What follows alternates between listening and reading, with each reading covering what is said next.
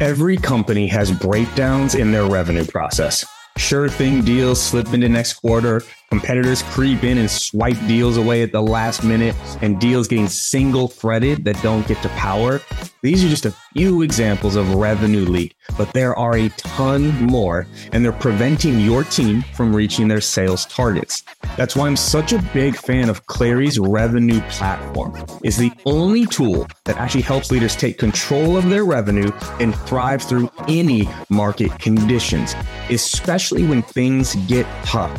You can't afford to miss a single detail, but you also can't be leading by gut. Clary combines the science and the art of sales and sales leadership. So go to Clary.com if you want to answer the most important question in your business. Are you going to meet, beat, or miss on revenue?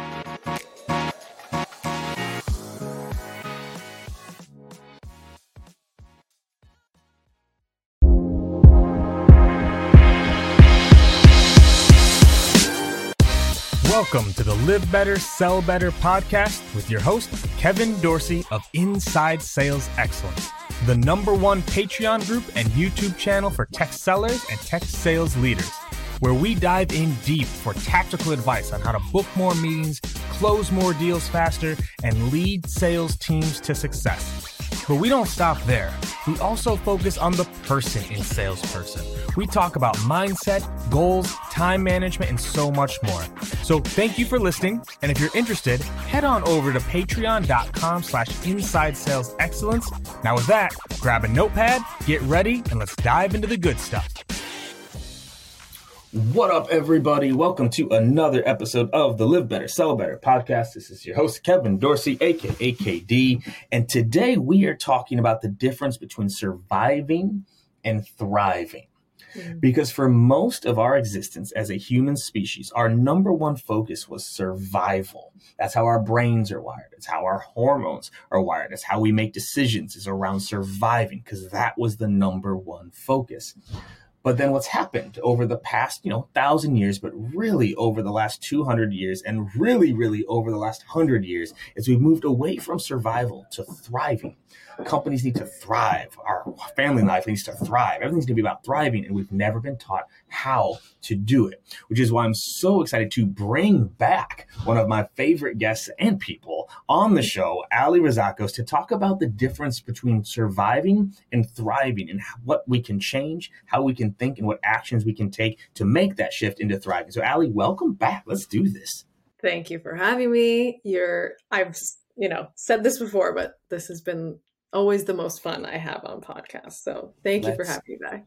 Let's go. So we were already riffing for 15 minutes before we even hit record. We're like, we should probably go on this. And so let's talk about this just from a high level, right? This difference between survival and thriving, right? Because those are two very different things. So when you hear survival thinking, what comes to mind? Yeah. So survival thinking is animalistic thinking, right? If you have a dog or a cat, or any kind of pet, you can see their survival instinct when they're scared or afraid, right? If they are scared, they will fight or flight, immediately. There's not even a moment of pause. It's just one of the two, right?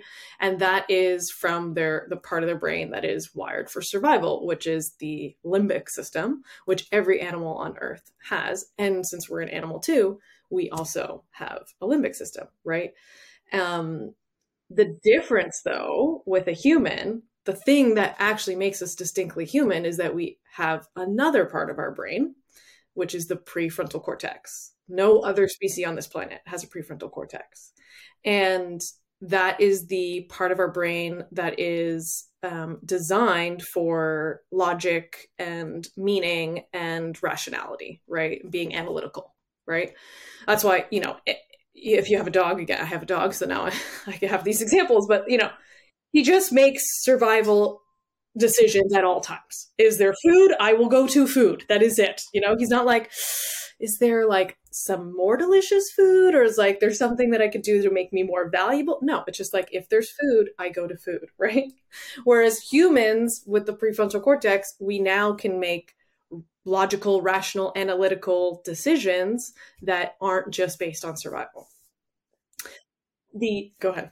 No, keep going. I'm not going to stop. You're on fire right now. Keep going. So the The challenge, there's two challenges. One is that the prefrontal cortex is like the newest part of the brain for a human. So we've had way less experience with that part of our brain as like a species, right? And then as a species for, okay, full stop, right? So the part of the, you know, the limbic system is just hardwired. Like the wiring of that part of all of our brains is like a 5-lane highway. Whereas the prefrontal cortex is like a dirt road, as I like to say, right? Because we don't have as much experience as a species with the rational, logical part of our brain. So that's kind of like the umbrella or like the theme as humans. But then individually, the macro, I should say. So individually, our prefrontal cortex does not fully develop until we're 25 years old, right? So we're making all of these decisions and these, but we're creating beliefs as children and even into our 20s about ourselves and the world with a brain that is not fully developed. And these beliefs usually then become our operating system, which is, herein lies the entire kind of challenge with what I do, imposter syndrome, and then the whole, you know, balance between surviving and thriving, right? Yes. And that's what I think is so hard in this, and it's if more people understood how, truthfully, just how our brains worked, one, yeah, I think they'd be more forgiving of themselves. 100%. Of like, wait, like, we are wired to do this. And I loved your analogy, right? That limbic system, that's a 5, like that has been established. Every creature has it. That works, and they know it works, and it works well. There's lots of evidence of it working, right? So we're like, default system. Yeah, let's keep that in the bloodline, you know? Mm-hmm. But I love the call out on that, the prefrontal cortex, you know, taking truthfully so long to develop, because I also think this plays, you know, this not the topic today, but like, you know, how we teach our children and how schools are set up and the responsibilities that we put on them and the insights that we expect them to have, when it's like, yo, like they're brain still hasn't developed all the way yet to even have enough self-awareness to make some of these decisions. And we need to make sure that we're being careful with that. And so so let's take this next step. So we've got the two systems, right? We have prefrontal, which allows that the awareness, the introspection, the thinking about thoughts, right? The fact that we can think about our thoughts, you know, and all those different things. We have the limbic system, where it's that fight, flight, or freeze reaction. So how do we start to take that next step then, right? Of like, okay, what does it take? Actually, I'm going to rephrase the question. What does it take to thrive? And then we'll work backwards from there, right? So we have survival, which we're pretty good at, right? Most of us, anyone listening, hey, heads up, you're surviving. You've done it. You've done it. Like you've checked that box so far, right? Yeah. So now let's transition into like, what does it mean to thrive, right? What does thriving mean? And we can go from there.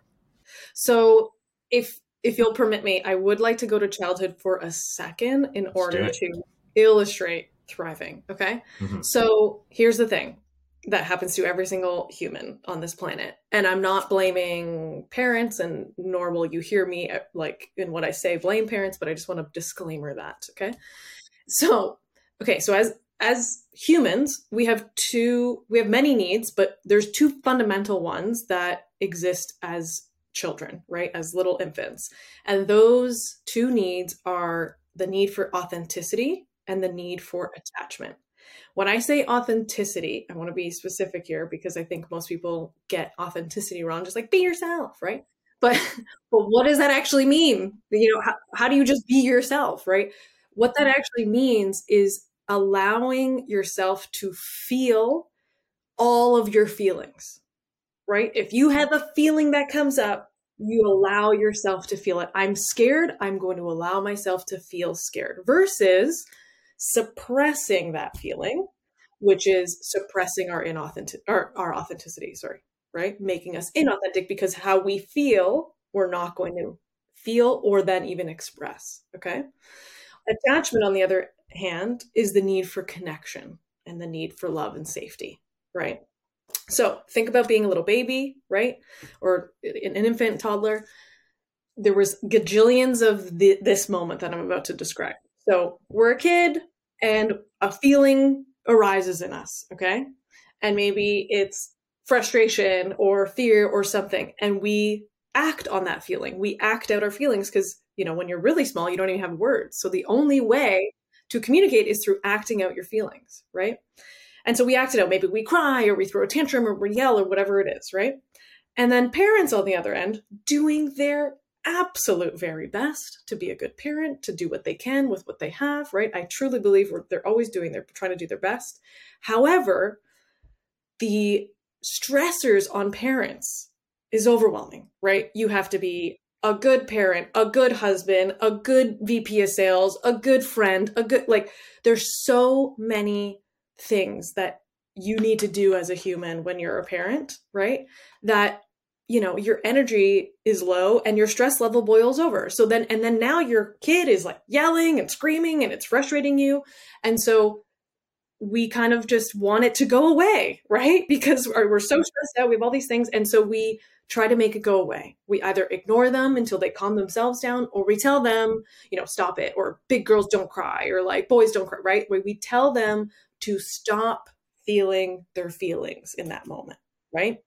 Now, a child needs both of those things, to be attached to their parent, because literally that is survival for a baby. You cannot survive without your parent, but they also have this need to fully express themselves, to fully feel. But in that moment, when the parent is telling them, stop expressing, now the child has to say, which one do I want more? My attachment and love and connection and support and safety from my parent, or to be able to feel and express myself? Well, clearly the decision is very obvious. As a child, you say, I need them to survive, coming back to survival. I'm going to pick attachment over my authenticity. So I'm now going to suppress my feelings, right? And that happens over and over and over again, all these little micro moments, right? Again, not blaming parents. I'm so aware of the stressors that they're happening. And that's a whole macro problem for like why there's so many stressors on humans anyways, right? But what that does as a child, then as we grow into adults, we keep those beliefs about ourselves, right? That I need to suppress my feelings and I need to do what mommy and daddy say in order to get love and acceptance, which is what we all need in this world to be here, right? If you don't have that, you'll be depressed, right? Or you maybe won't even want to, you know, be around anyway. So we then become a version of ourselves that isn't truly us, right? Because we've been taught to suppress how we truly feel, right? So thus we all kind of are imposters, if you will, right? And we then learn that feelings aren't safe to feel, right? Meaning vulnerability, forget it. We're never going to be vulnerable, right? So coming back to surviving versus thriving, we've kind of been in survival, right? Because we don't feel our feelings and we don't feel how, you know, what's really going on. And that's the definition of thriving. To be able to feel what you're feeling safely and be able to express it safely. Obviously not like if I'm angry, I'm not going to hit someone, right? But to express my anger in a healthy way and have the person I'm expressing it to listen and mirror back to me and hear me, right? Because as children, we felt unheard by our parents, right? I'm expressing something and you're ignoring me. You're telling me to shut up. I need to now hide and be who you need me to be in order for me to be loved and accepted, right? So this is the crux of imposter syndrome and the crux of why so many of us are in survival mode all the time and find thriving almost impossible, right? Because in order to thrive, we need to give ourselves permission to feel our feelings. Coming back to your original question that I took a very long time to get to. That's okay. Well, now, because we're going deep now. Because, you know, if you ask most people what it means to thrive, no one will ever talk about emotions. They'll talk about things. Oh, right? Yeah. What does it mean to be? What does it mean to be thriving? Sure. Right? Sure. I've got the house. I've, you know, financial, you know, security. Da da da da. But like when you boil those things down, they're all still seeking a certain type of emotion from it, right? Thriving is, I love that breakdown of like, because you can have all the things, but are you thriving if you're miserable? You got all the things, but you're miserable. You're not really thriving no matter what, because it's emotional, stability. But I'll go a layer deeper here, though, around thriving then. So there's recognizing the emotions, right? So like I'm feeling them. And then you are just getting there towards the end of like, okay, that the freedom to express them, right, in a certain way. Because I feel all sorts of emotions, feel them all, right? Yeah. And some of them like, all right, I probably shouldn't express that emotion right now. I'm going to bring that one back, but I don't judge myself for the emotions, because that's also what's unique to us as a species is we'll feel an emotion and then again, think about the emotion and then create judgments about the emotion, right? Like I feel guilty. I feel ashamed. And then we're like, I shouldn't feel ashamed. I can't believe I feel ashamed. Oh, I'm so weak. Like, oh God, I'm so weak. Why am I so weak? Why can you even talk to yourself that way? Yeah. Right. So let's talk about this. Hopefully you'll understand my question. I'm not sure how to phrase it, but like, so how do we, I guess, better regulate? Is it regulating our emotions? Like, because again, if you're always angry, in my opinion, something's off. So it's like, yeah, like, all right, like I'm emotionally aware. I'm always expressing anger. I wouldn't still call that thriving just yet. So like, how do we regulate these emotions, or, pick up on, maybe like the negative versus positive? Like, do you get what I'm asking here? Like, I'm doing a really bad at asking the question, but just all right. So like, cool. All right, Alli, I'm feeling all my emotions. Yeah. Yeah. I'm sad and I'm angry. Yeah. What do I do? Right. Okay. So this is like the second part of it, which is that and I love that you said judgment, right? Because that's what also makes us so uniquely human, is that we can judge ourselves and things and other people, but we can judge our feelings and then judge the feeling of the feeling, right? Like it could just keep going and going. And that's what the downward spiral really is. Right. But, this brings me to a really interesting kind of thought train, if you'll follow me, is that all feelings and judgments, for that matter, they are delivering us information about our needs, right? So if I am angry or sad or frustrated or agitated, all of, kind of the quote unquote negative emotions, even though that's the wrong word, but you know what I mean. That is indicating that what the information that those feelings are trying to tell you is that you have unmet needs in this moment. Okay. So here's a good way to like illustrate that. If all of your if right now in this moment, if all of your needs that you've ever needed were met, how would you currently feel? What feelings would you feel? I think what comes to mind is, calm, satisfied. Happy is the wrong word, because like happy is like this peak moment. It's just in my, if everything's, it's a calm. It's a, fulfilled, probably content. Shows up a little bit, but yeah, it's just it's a calm. It's just a hey, like, all right, like it's maybe even safe is the word that comes up. It's like, okay. Yep. Yeah, things are okay. Like I'm good here. That's what comes to mind. If all needs are met, that's what shows up. Exactly. Perfect. Right. So all quite positive emotions, right? Meaning that, so if I'm feeling quote unquote negative emotions, sadness, frustration, agitation, that means a need is not being met, right? If we just follow the logic there, right? So you're saying someone is angry all the time and they're just expressing their anger, right? Well, that is information for them, right? Information to say, clearly, there is a need that I have that is not being met in my life, right? This anger is trying to point me to that need, right? And if I can understand what need of mine is not being met, maybe it's love and acceptance, whatever it might be. It usually is intimacy, connection, right?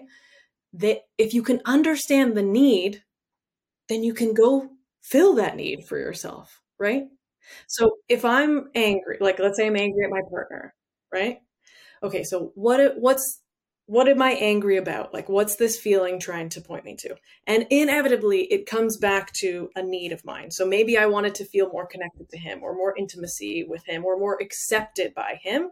And instead he kind of made me feel stupid, right? So now I'm angry because instead of making me feel loved and accepted, he made me feel stupid. So anger arises, right? But actually what my need is the love and acceptance. So now I can go to him and I can express, listen, I'm feeling angry because what you said made me feel stupid. I'm not blaming you. I'm just telling you how I'm feeling. And what I really wanted in that moment was to feel more connection and more intimate with you, right? More intimacy with you. And instead I felt stupid, right? How you expressed yourself to me made me feel stupid instead, right? So you can, does that make sense, right? Like yeah. You can have, these feelings are okay because they lead you to what you actually need. No one needs to be angry all the time. That's not a need, right? Anger is trying to point you to an unmet need that you have. And once you can understand the unmet need, now you can go try to ask for what you need or go meet it yourself, which is then going to what? Create positive feelings, right? More calm, more peace, more contentment. The anger then starts to go away, right?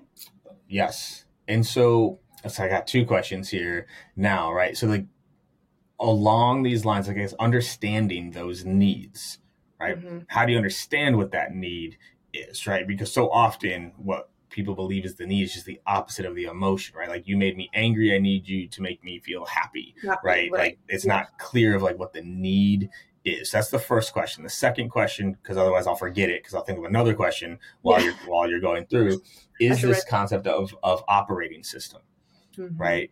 Because I think I've always loved that as an analogy of like, what is our internal operating system? And like, basically like, how do we upgrade it? Because a lot of us are still using the operating system from, circa 6 years old, and we haven't upgraded that operating system. Exactly. So first the needs question, how do we understand what those needs are? And then we'll get into upgrading our operating system. Yeah. Yeah. Well, I think, so there's a little bit of a cheat that I have that is like feelings that arise from unmet needs and feelings that arise from met needs. And then underneath is like all needs that you could have, right? But to make it a little bit easier, right? Think about the times where you have felt peace and contentment. What was present in your life? Maybe it was like, I hung out with friends and we had like a really good conversation and I felt really seen, right? So connection, the need to feel seen and understood, right? Understanding, when else have I felt good in my life, right? Oh, I closed a big deal at work and, it was like really hard work and I was really happy when it did, right? So maybe you want the need for competence, right? The need for significance, right? So think about these kind of peak moments and think about, well, what was it about those peak moments that made me feel good, right? What's behind that? And therein lies some needs, right? That clearly when those things happen, now you feel good. So clearly a need is being met in that moment, right? Does that make sense? That.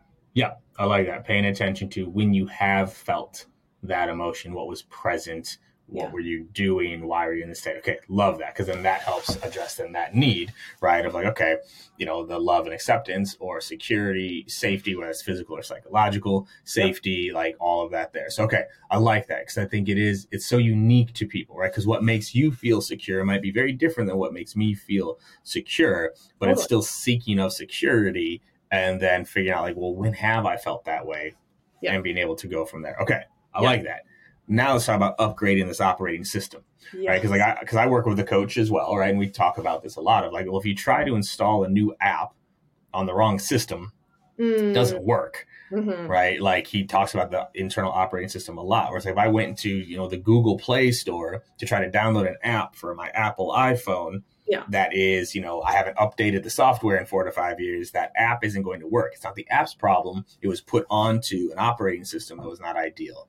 So let's talk about now how to start upgrading this operating system so we can be more in a thrive mindset, so we can be in a more fulfilled, call it, state and go from there. So that's such a great analogy from your coach, because that's the difference that I find between like tactics and full on coaching for mindset, if you will, right? Like I can teach you all the tactics in the world. I can give you all the tactics in the world. But if you're adding those to an operating system that is out of date, it doesn't really matter. right? So you need both. Obviously, you can't just have one without the other. But for me, it always started more with the operating system, which is more around your mindset, right? So yes, how do we start upgrading this thing? Because you're totally right. We basically made all these decisions when we were growing up, 4, 5, 6, 7 years old, right?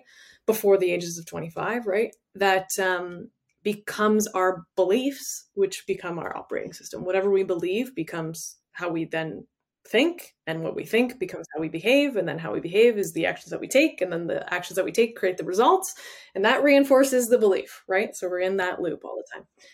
So then we have to think about, well, what are these beliefs? If it starts with the belief, so we need to get super clear on what is it that we do believe, and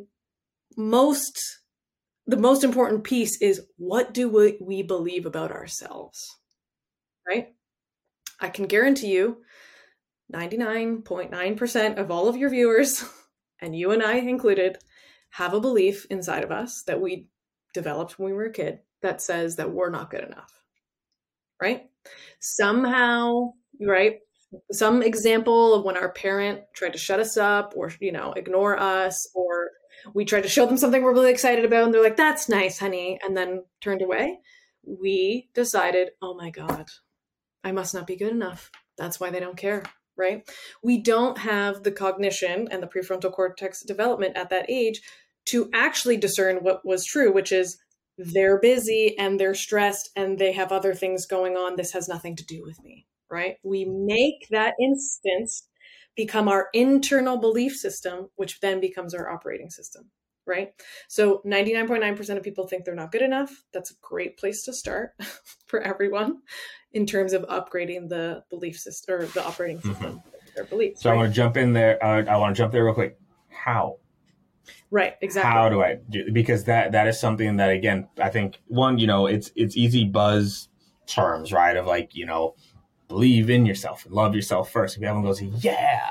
And then they wake up the next day, like, okay, right? So like, how do you work on this idea of enough, yep, right? Like what's that process? Because I think that's a really, really important place to start. Exactly. So there's two things. There's the working on the judgment piece and working on rewriting the script, right? Our belief system is just a script on repeat over and over again, right? You're not skinny enough. You're not pretty enough. You're not smart enough. You're not rich enough, you're not strong enough, you're not manly enough, insert whatever and then put enough at the end of it, right? Right. And so these are all judgments that we have, right? So when a judgment arises, so what I'm going to say is how you do it, but it's not very sexy. It's not very easy. It takes a lot of time, but it's literally the only thing that actually starts to rewire. So what we're doing is rewiring the brain. So when the brain has a stimulus that typically it will take that stimulus and then we will tell ourselves a judgment that, oh, I'm not skinny enough, or I'm, too fat, whatever. When that judgment happens in our mind, we then have to recognize it and pause to say, wait, is that actually true? Right? Is that actually something I want to continue to believe or not? Right? And then if you want to take it further in terms of like going into the healing journey to say, where did I develop this belief from? Right? It always comes back to childhood. So it's kind of like reparenting the child in you, right? But it's about catching all of these judgments, pausing in that moment so that we can then react differently. Because if I don't pause, then what's going to happen? I'm just going to feel shitty about myself. Now that I feel shitty, I'm going to probably be less motivated at work. I'm going to maybe be shitty to someone else, right? And all these kind of snowball effects. But if I pause in that moment, kind of reclaim my own agency in that moment around my thoughts and say, is this actually true? Do I want to continue to believe this?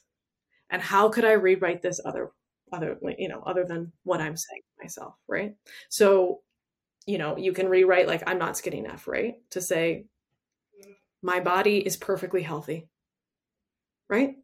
That's a very different statement. It's not like, oh, my body is perfect or my body looks the right shape. No, my body is healthy, right?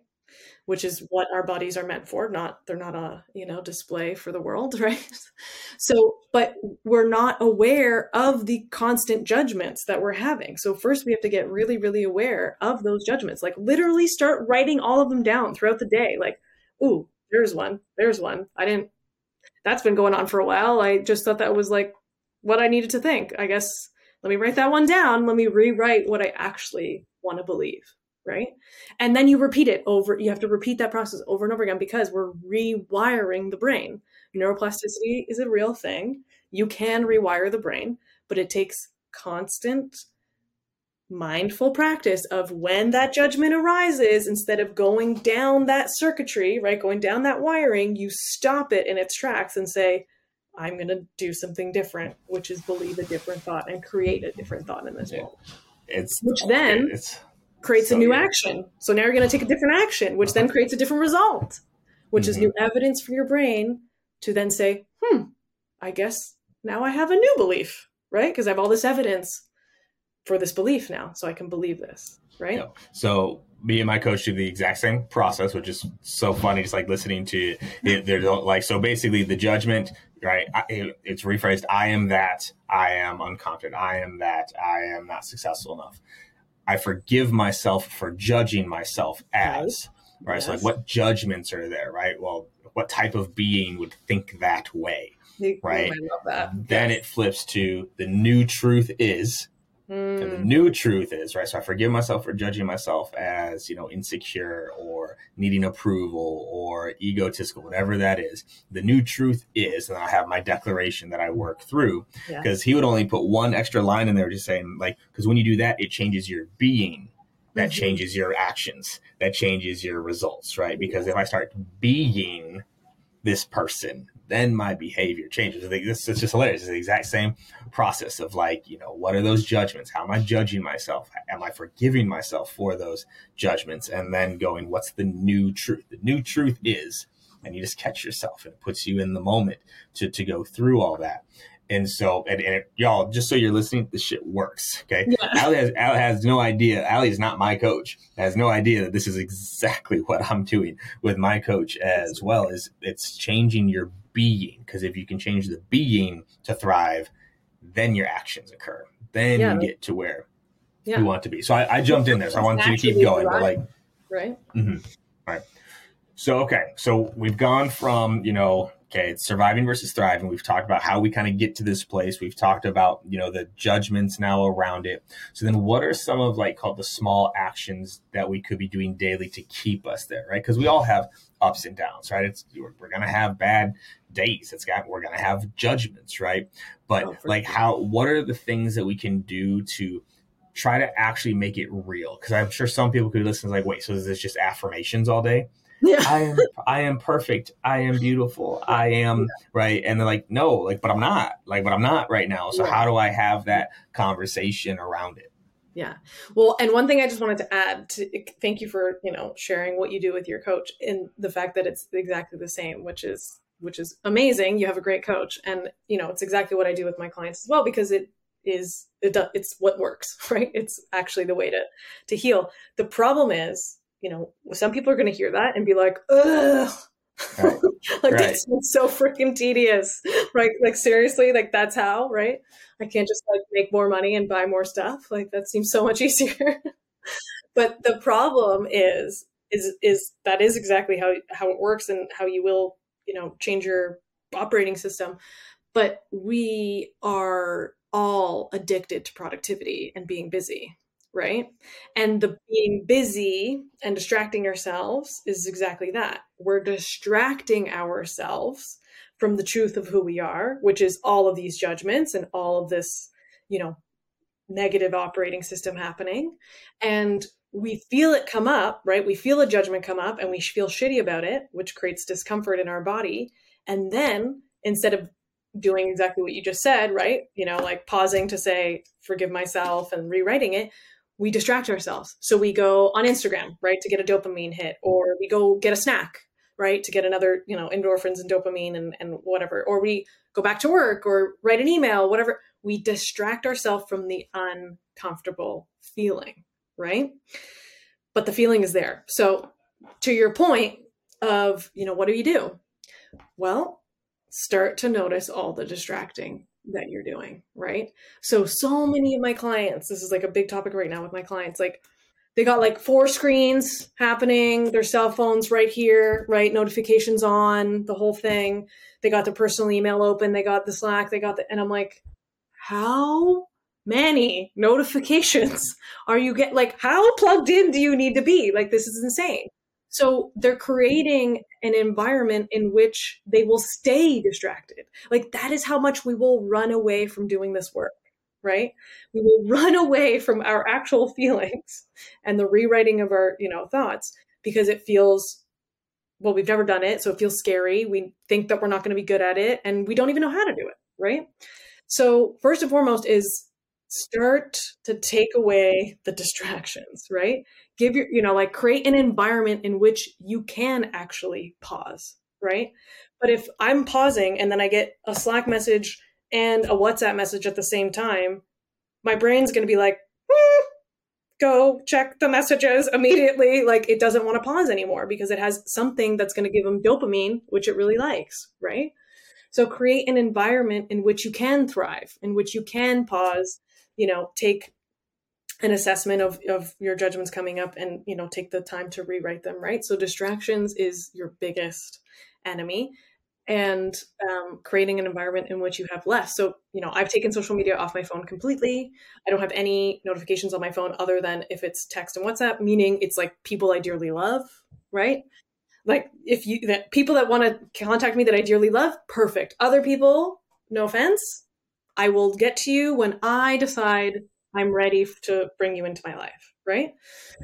And so I don't like, so when I do have judgments, which I still have, obviously, so do you, we always will, I can notice, I have such clear mind to just notice them because I don't have all these distractions around me. So I was telling you before we kind of started to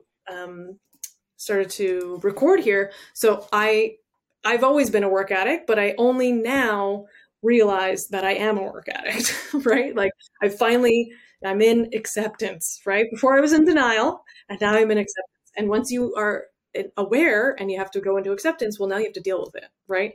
Which is the hardest part. So this summer I kind of spent some time, you know, dealing with and sitting with my work addiction, right?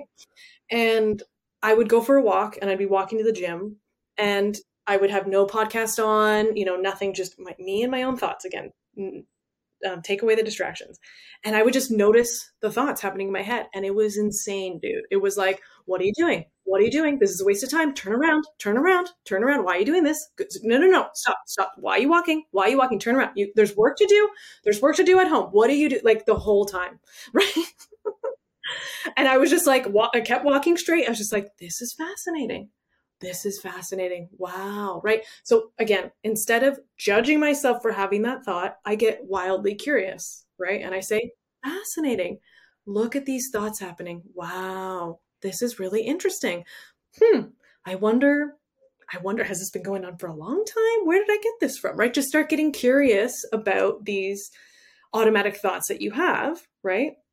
And then say, okay, well, you know, go through the evidence. Is this actually true? Do I need to go back to work? Do I have work to do? Right? So you go through the evidence of it and then you say, okay, so I guess this isn't true. So if it's not true, then what is the new declaration that I want to make? Right? What's the new thing that I want to start telling myself when this crazy thing starts to come up? Right? And it's like self-regulating. Like you said, it's like self-soothing. It's like, okay, that crazy thing about working came up. What am I now going to tell myself? I'm going to go to the gym because I want to go to the gym. And that is what I choose to do right now. You know, I'm making this conscious choice, right? So one, distraction, so that you can actually start to listen to your thoughts. And then 2 is get curious about them instead of immediately judging them. 3, like I said before, is you can also start writing them down so you can become wildly aware of them, because you'll also start to see the themes in them as well. Right. There's definitely a theme running through most of them. So mine. I hated that exercise. Yeah. Yeah. I hated writing them down because, and I talked about this with my coach. She's like, I feel like that's when it made it real. Mm-hmm. Whereas like, you know, all right, the thought was there and you just, all right, just let it go. Yes. Like, whatever. Right. It's fine. But like, you had to write it down. You're like, Jesus, like, I say this to myself. Whoa. Yeah. Like, and that's, those are just the ones that I capture. Like, yeah, like exactly. And here's the thing. This is what I tell my clients all the time, because we all judge ourselves. So do my clients. Imagine, so now you write them down and you see all these judgments. You're like, oh, this is terrible, right? Like, I can't believe I'm saying this to myself. So just to, and you know, we all know that the things we say to ourselves, we would never actually say to anyone else. Like, we would never treat other people that way. But yet we somehow think it's a really good way to treat ourselves, and that we'll somehow thrive by treating ourselves that way, right? So it's like, right there is the moment where you're like, you need to upgrade the operating system. Because if I said to anyone else the thoughts that I tell myself, that person would not be a thriving person. That person would be very depressed, and they would be very sad, and they would not be okay, right? But here we are thinking, oh, I could just shit on myself all day and thrive and do really well at work and, you know, have a great relationship and be a great parent when I'm shitting on myself all day inside. And it's like, no, you're just going to be really exhausted, actually. Yeah, I hate your life. And it doesn't. And as we wrap on this, that was always the big part that, you know, I work with my coach, Townsend, is my coach. And what he talks about often is like, truthfully, it can work. You can have those thoughts and succeed. You can have this, you know, thing, but it's defining success, right? Like, he's like, there are a lot of people that you'd look externally and go like, they have all the success you're looking for, but they're miserable, right? Mm-hmm. So it can allow you to achieve things, but it doesn't allow you to thrive if that is how you're constantly talking to yourself. There's another way to achieve those things and feel a certain way internally and enjoy. And also, when you unpack a lot of the shit internally, it changes oftentimes what you're actually looking for. And this is what we were talking about just before we started recording, which is the last point I want to make here, is this idea of between, you know, chasing something like, ooh, I want to achieve this, versus running away from something and knowing the difference between, am I actually chasing this achievement, or am I running away from insecurity?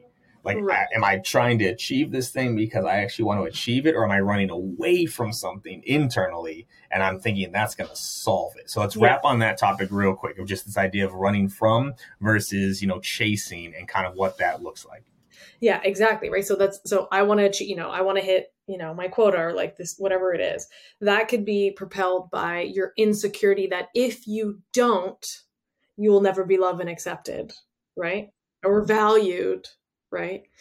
Or you could want it because you really want to learn from the experience, and you really want to, you know, garner the skills that it's going to take to get there, right? Like, the journey of it is actually what you're gaining from it, right? And you're chasing it for all the things that you can learn and obtain from it, versus if I don't do it, I'm a huge failure and will never be loved and accepted, right? So it's like being fueled by insecurity or being fueled by a desire.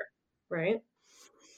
I love it. It's the fuel. And that's the magic word, is how are you fueling, right? You can fuel with, you know, desires. You can fuel with fear. You can fuel with insecurity. They're all fuel, but there's a better, cleaner burning fuel that you can put there. And I think that's just such I think, you know, 97% of people, you know the way to fuel themselves, like the chip on their shoulder way, right? It's like, people don't think I can do it, I'm going to prove them wrong, right? And the second you're trying to prove anything, you've already lost the battle, right? Because the only thing that you're proving is that you're insecure. You know? It's just so funny. And like, that's why I have no problem sharing this. Right? This was something I worked through, because that was a chip for me, like that being doubted, right? No one believes, so I got to prove them wrong. And the way Townsend said it to me once, he's like, so that can work, right? It's led you this far, right? That can work, proving the doubters wrong. But you understand that in order for you to achieve more, you're going to have to continuously find people that doubt you. Your fuel is self-fulfilling prophecy.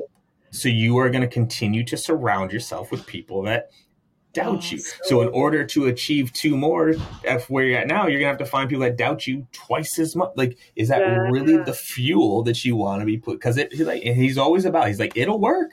You can put that fuel in and you probably will get there. Yeah, is that the fuel you want to burn?